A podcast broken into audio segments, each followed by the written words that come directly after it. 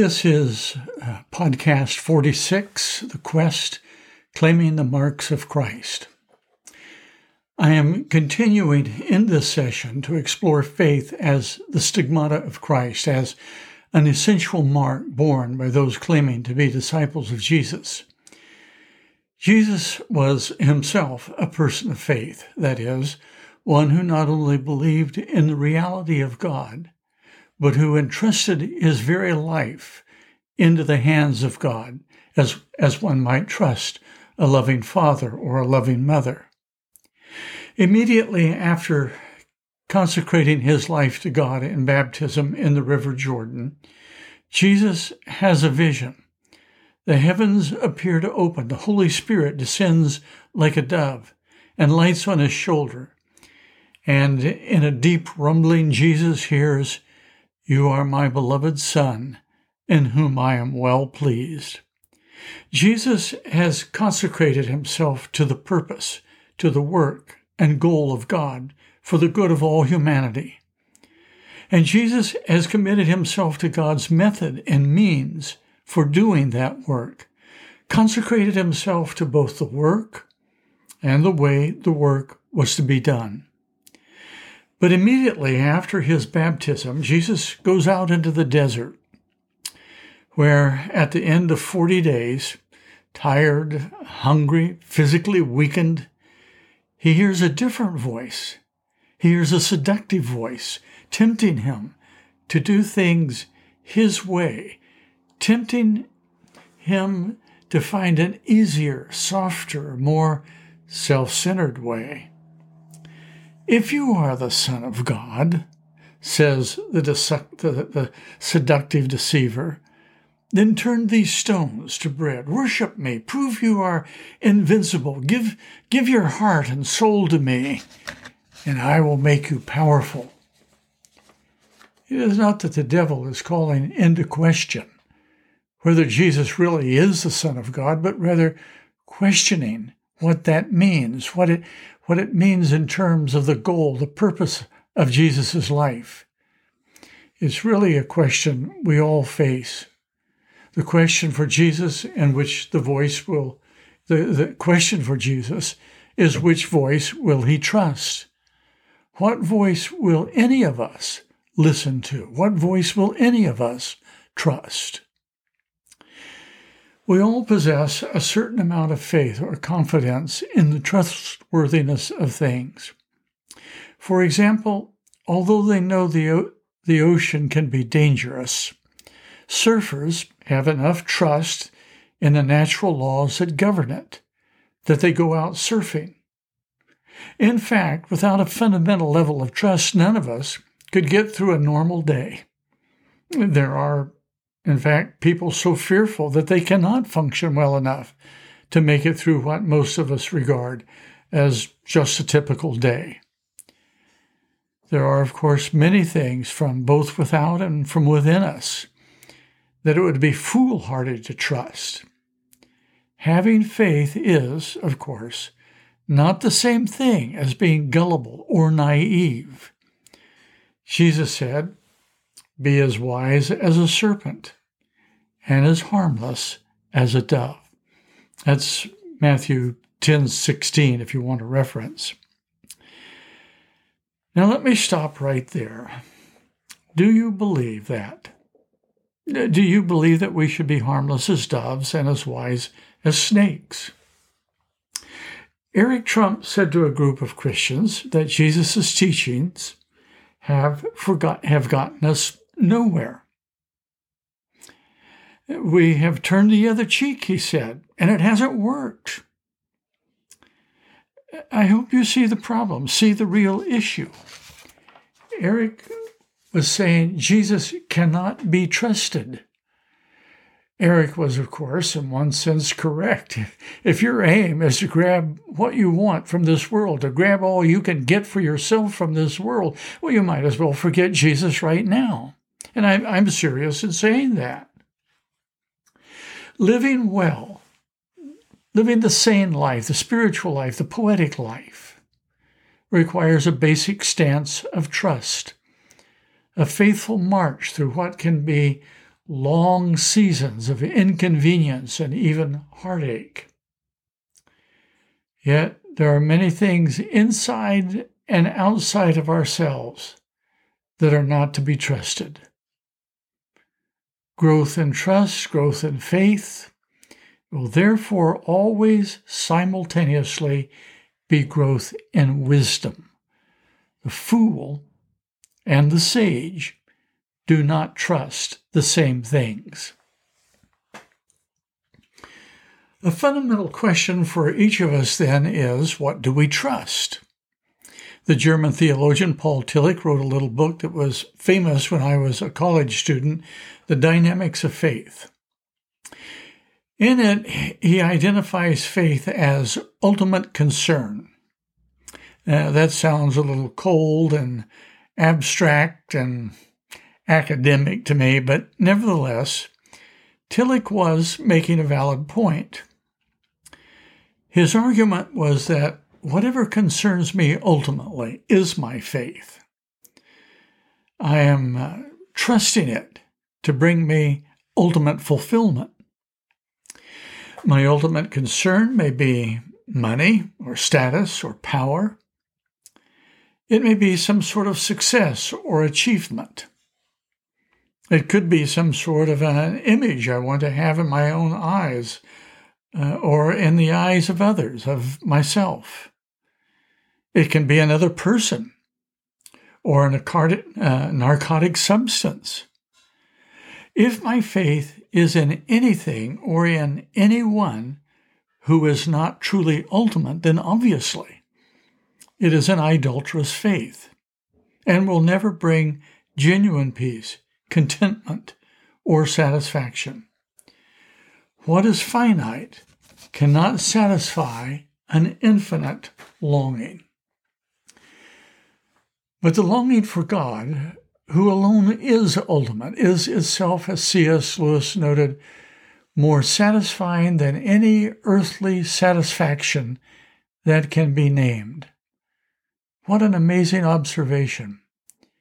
A desire which is itself more satisfying than any earthly satisfaction that can be named. While there are many things that come to us from without as well as from within, that we cannot trust, that is, we cannot always trust the situation. We cannot always trust the people around us, the vagaries of nature or of life, but we can trust God and the Spirit's work in us. I've already noted that faith is much more than mental assent, much more than simply agreeing that something is factually or objectively true, like E equals MC squared or 2 plus 2 equals 4. Faith, as noted earlier, is thought of as that which is beyond belief, beyond the intellect. Specifically, one way in which faith transcends intellectual belief is found in its quality as a response.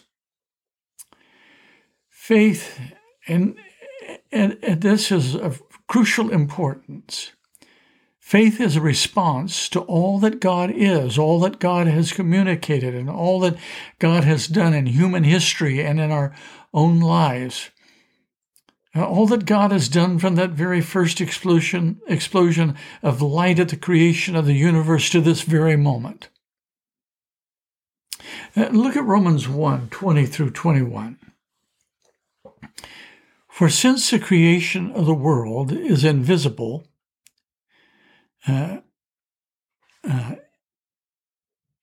For since the creation of the world, God's invisible qualities, his eternal power and divine nature, have been clearly seen, being understood from what has been made, so that people are without excuse. For although they knew God, they neither glorified God as God nor gave thanks to God, but their thinking became futile and their foolish hearts were darkened. It is possible, St. Paul argues here, to recognize the reality of God in the beauty, in the wonder, and mystery of the material, visible world. Such recognition, he says, ought to elicit response of enlightened belief, praise, and gratitude. Read this text again in contemporary language and with a couple of additional verses. But the basic reality of God is plain enough. Open your eyes, and there it is. By taking a long and thoughtful look at what God has created, people have always been able to see what their eyes, as such, can't see. Eternal power, for instance, and the mystery of divine being. So nobody has a good excuse. What happened was this. People knew God perfectly well, but when they didn't treat God like God, refusing to worship God, they trivialized themselves into silliness and confusion, so that there was neither sense nor direction left in their lives. So in contemplating the nature of God, it is helpful to identify how and where, in the words of the Apostle, you have tasted the goodness of God. Here is a maxim, never to be forgotten. Augmentum in gratia est incrementum fide.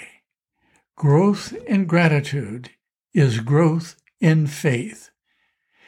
Research shows that our capacity for gratitude increases as we practice it. Since faith is trust, it is also a spiritual letting go, a relinquishing of control, a spiritual surrender, although in postmodern America the latter term has fallen into disrepute, but it has traditionally been a necessary word for mystics of every kind and contributes much to our understanding of what faith means as a spiritual reality. Alcoholics Anonymous has been enormously helpful in drawing out and highlighting the real life workings of spiritual principles like grace, faith, and surrender. Step one, as you may know, is an admission, a confession, if you will, of powerlessness. Step two, which states, came to believe that a power greater than ourselves could restore us to sanity, is faith as a response of surrender, trust, openness to something or someone greater than ourselves. It is a deep and profound yes to God. Read the story of the fall in Genesis 3 carefully. What you will find is that Adam and Eve, instead of living by faith, instead of trusting God that they had everything they truly needed, decided they wanted to be sufficient within and of themselves, to create their own security, to be, as the poem Invictus put it, the master of their fate and the captain of their soul. I like what Henry J. M. Nouwen wrote along these lines. He said, Jesus sees the evil in this world as a lack of trust in God's love. He makes us see that we persistently fall back on ourselves, rely more on ourselves than on God, and are inclined more to love of self than love of God. So we remain in darkness. If we walk in the light, then we are enabled to acknowledge that everything good, beautiful, and true comes from God and is offered to us in love. Repeatedly, Scripture describes this acknowledgement of a power greater than ourselves, this attitude of willingness, this ultimate concern, this life of trust or faith in the most radical terms. Just read the story of the rich man in Matthew 19, or of Nicodemus, who is told he will have to relinquish everything he has and everything he is by virtue of his birth, and will need to undergo a new spiritual birth to enter the kingdom of heaven. The way of deep faith is not easy. The cost of discipleship, to appropriate the title of Bonhoeffer's famous book, is high, extremely high. Then Jesus said to his disciples, "Whoever wants to be my disciple must deny themselves and take up their cross and follow me. For whoever wants to save their life will lose it, but whoever loses their life for me will find it. What good will it be for someone to gain the whole world and yet forfeit their soul? Or what can anyone give in exchange for their soul?" Again, that's Matthew 16:24-26. No wonder Jesus encouraged people to count the cost before following him. The 16th century Mennonites used a word for all of this that is virtually untranslatable into English, Gelassenheit. It means something like an experience of surrender accompanied by a profound sense of peace. With everything that has been said in these two podcasts on faith in mind, I'll conclude by making several very quick observations. 1. Faith, although not commonly thought of in this way, is a mystical force, a power, an energy. 2. Pisti, the word for belief or faith, is trust, but it is also mental agreement. There are most certainly things Christians believe. It would otherwise make no sense whatsoever. So Hebrews 11:6 says, "The person who approaches God must have faith in two things. First, that God exists, and secondly, that one who seeks God will find God, live in the power, peace, and presence of God." 3, our human tendency is to resist faith as trust, as surrender, especially at the deeper levels. James 4:1-3 is a wonderful and difficult wisdom text on asking for the knowledge of God's will and the strength to do it. Where do you think all these terrible wars come from? When you do ask, why you don't receive, because you ask with self-centered motives. You don't just ask for God's help. You prescribe the way God should help. 4, we cannot make Gelassenheit happen, but the practices of the traditional spiritual disciplines like prayer, scripture reading, contemplation, singing spiritual songs, worship, and consistently practicing gratitude, moral integrity, justice, and kindness enable us to loosen our grip so as to be more open to the experience of surrender in the greater depths of our being. 5, it should be noted that faith as surrender, faith as Gelassenheit, and resignation are not at all the same thing. With a genuine response of faith as surrender, there is a sense of peace that is not there with mere resignation, which may in fact carry feelings of resentment with it. Rather than indicating a true letting go or relinquishing, resignation is more of an attitude that says, I'm in a tight spot here, and so I have to do it this way for now, but sooner or later I will be in a position to do it my own way again.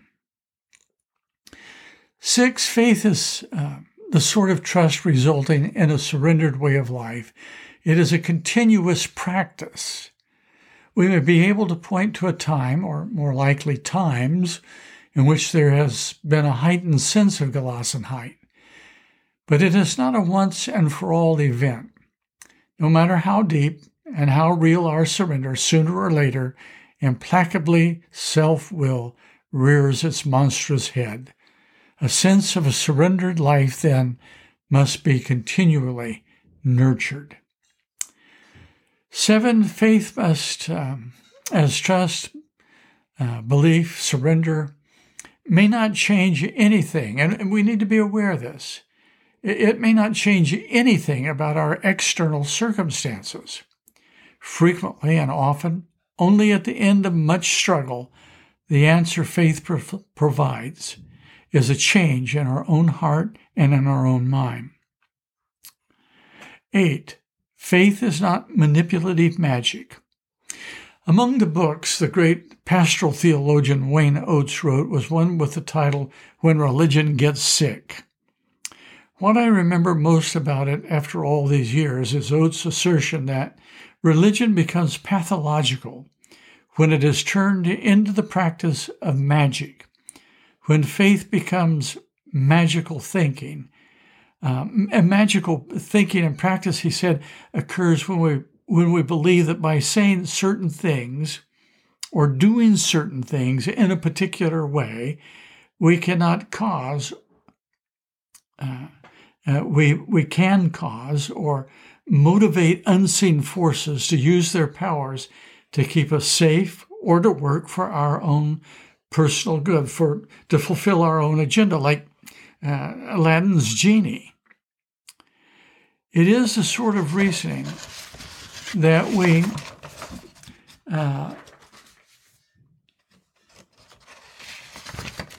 that a parent who believes that a catastrophically ill child will be cured if they pray intensely enough, without any doubt whatsoever.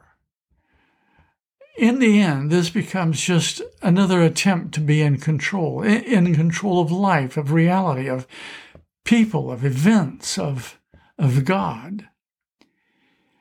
And so I conclude this podcast by simply observing that the stigmata of faith signifies many mysteries which are truly understood only in the deepest places of the heart, where it is known as belief, trust, surrender, where it is experienced as a spiritual force, as responsiveness to the loving kindness of God, and as a special kind of knowledge and spiritual wisdom.